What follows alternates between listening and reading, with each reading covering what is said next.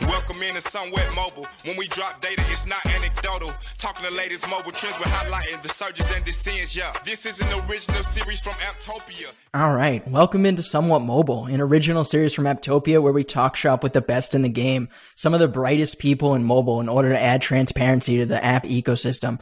I'm Adam Blacker, joined by my co-host Madeline Lenahan, and together we're responsible for all the content and data made publicly available from Apptopia. Today, we're joined by the co founder of Till Financial, Taylor Burton. Prior to Till, Taylor was at Drizly, eBay, PayPal, to name a few.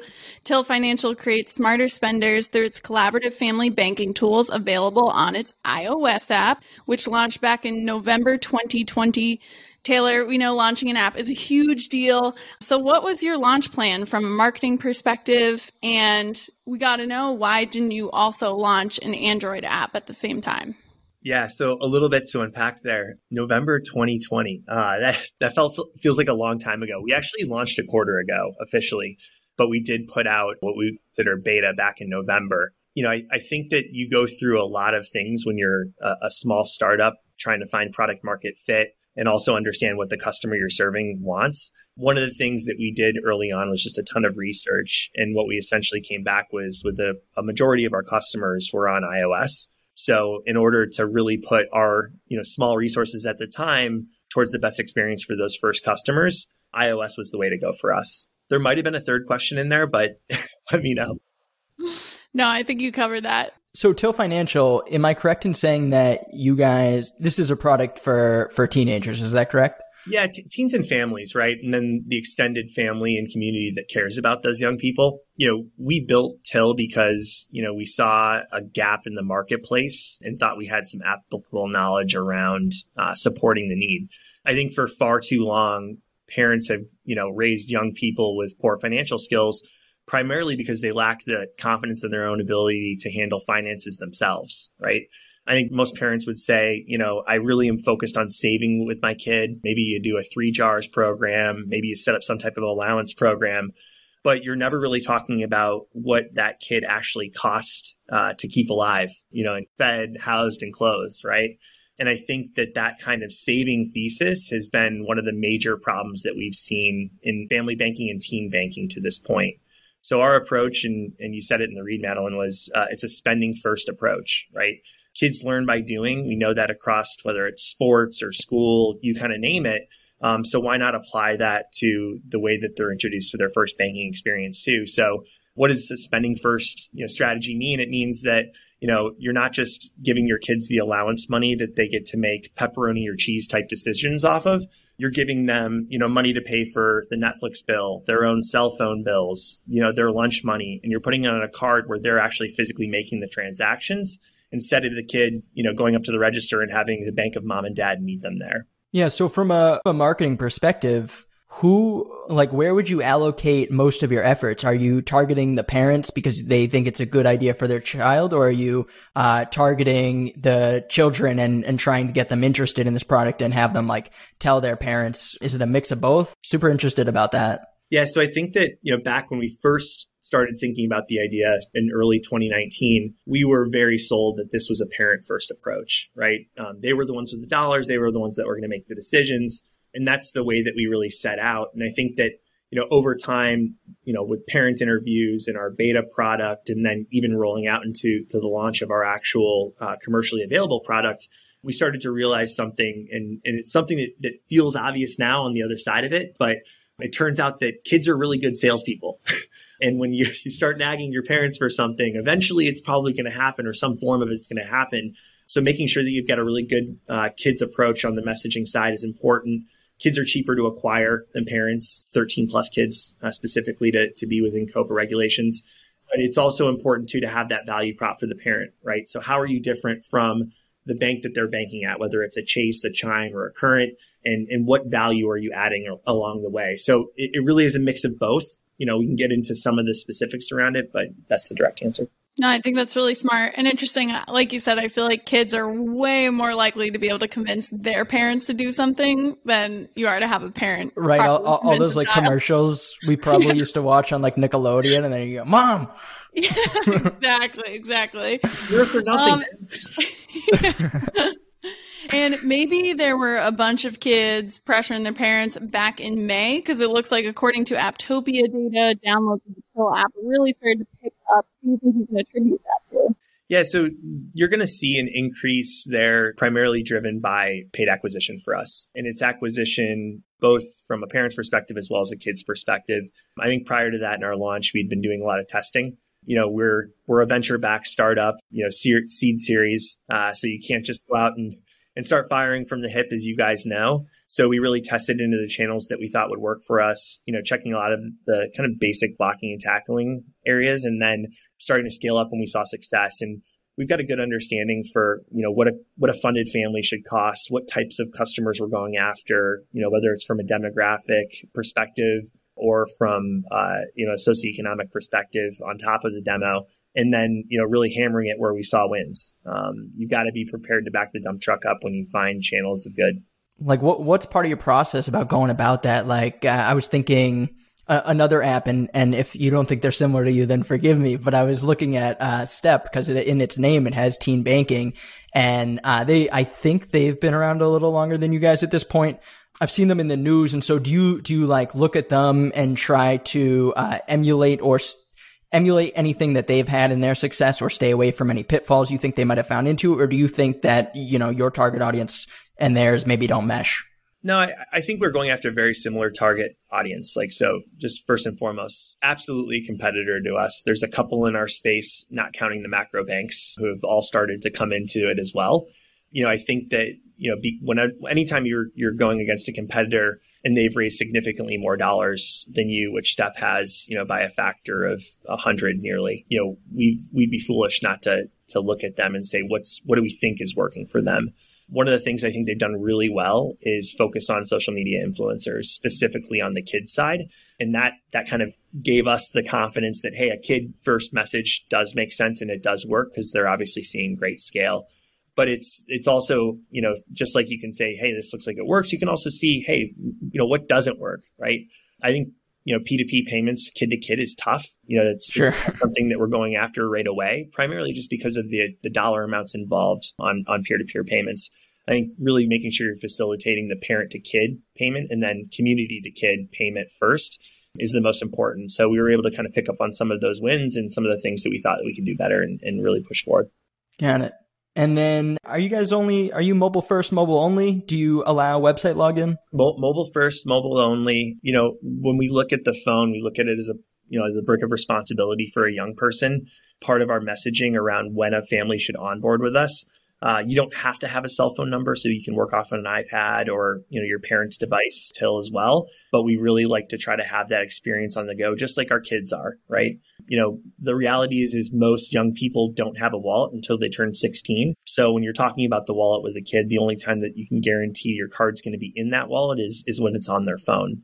Um, so that's that's really why we do that approach. I think you know long term you'll see us have a web enabled area that allows you know relatives. So maybe it's a grandparent um, that's you know not up with the app technology and isn't going to download you know the Till app just to push dollars into their grandson or granddaughter's mobile wallet um, or maybe we take those via a web service. But I think for right now, we're, we're highly focused on the mobile device. I like the mobile first approach because I think it's almost more inclusive because now, sort of regardless of socioeconomic status, you're more likely to have a cell phone than, let's say, a computer or a bigger setup. So I think that's that's a smart approach. And then obviously, there's a lot of different ways to generate revenue when you have an app, whether it's you know advertisements or in-app purchases. So what is the Till model?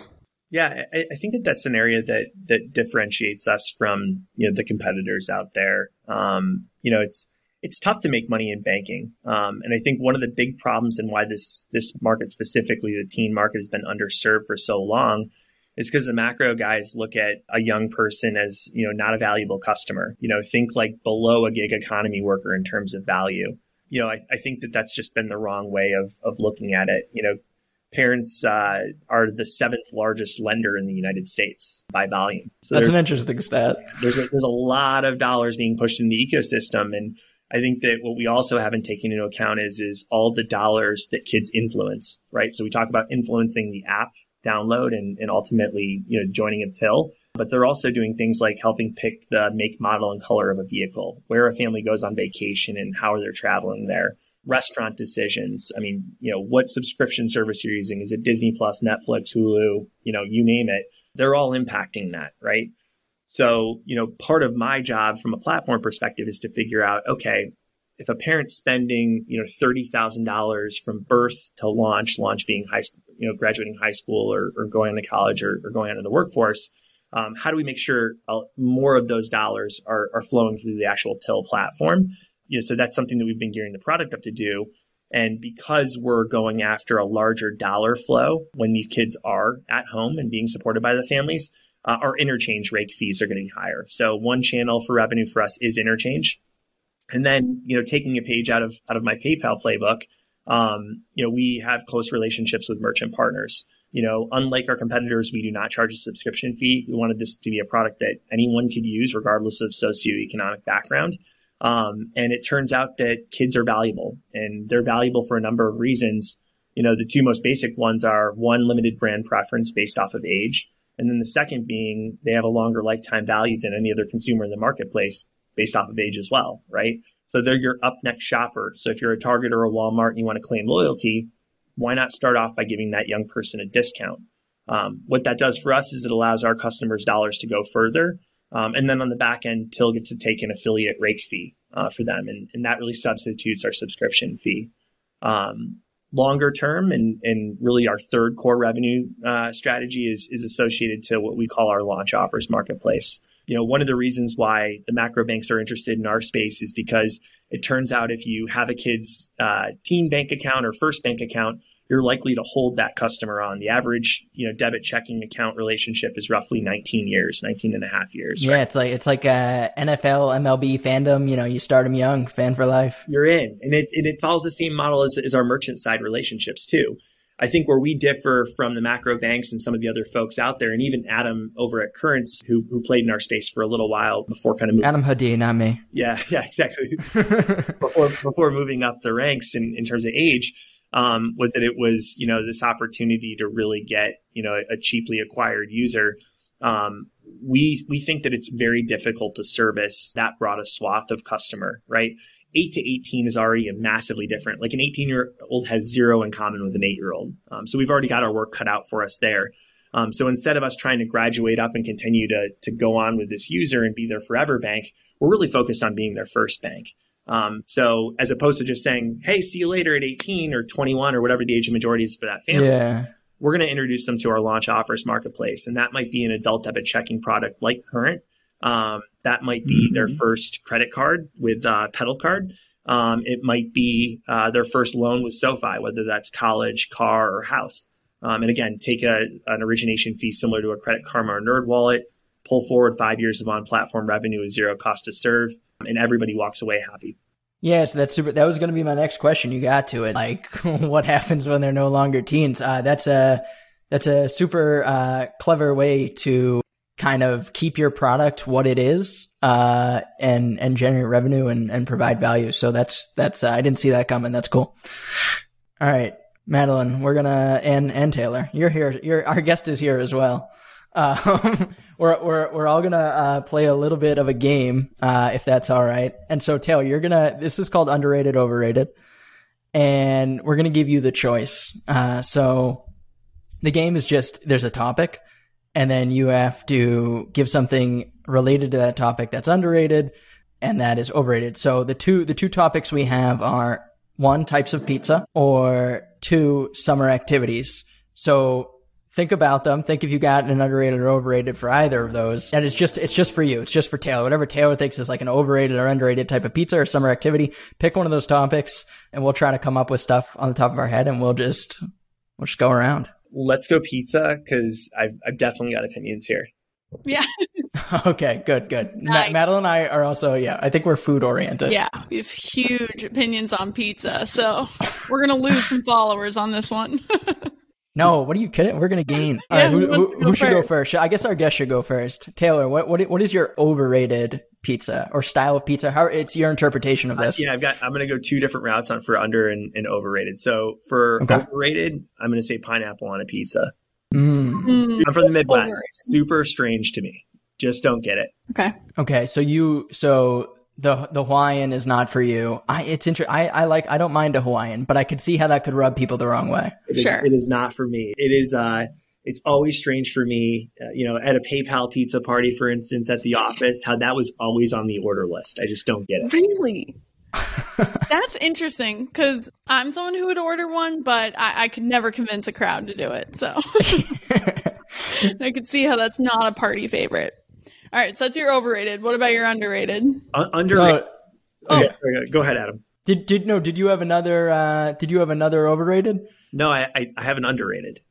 Okay, all right. Let's wait. Let's wait. Madeline, what what is your overrated? I'm going to say overrated is I'm torn between two here, so I'm going to say them both in one breath as if it's one pizza. Greek coal fire.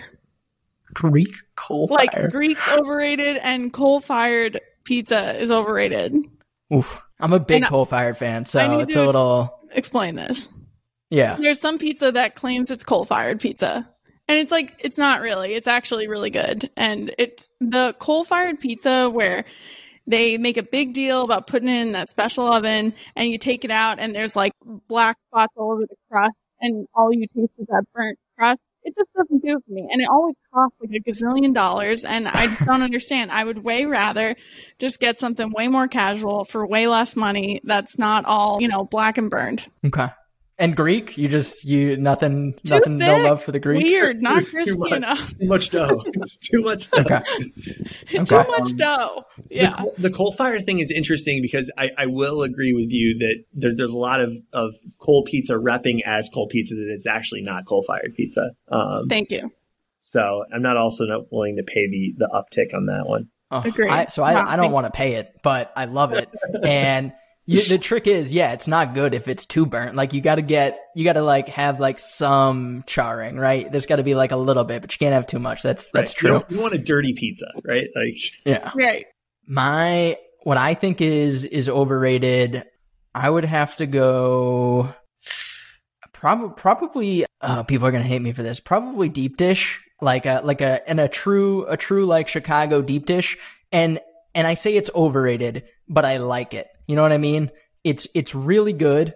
It's it's delicious, but the problem is it's so uh, thick that I- I don't know. I like I can't move afterwards, and I can only eat so much of it. Yeah, you're like like- I, like a true, you know, a true deep dish. It's it, it's good, but I think it's it gets too much too much praise. So I think it's a little overrated. it's uh, it's close to a lasagna with uh, with bread. I get it. It is. That's smart. It is close to a lasagna. I do love it though.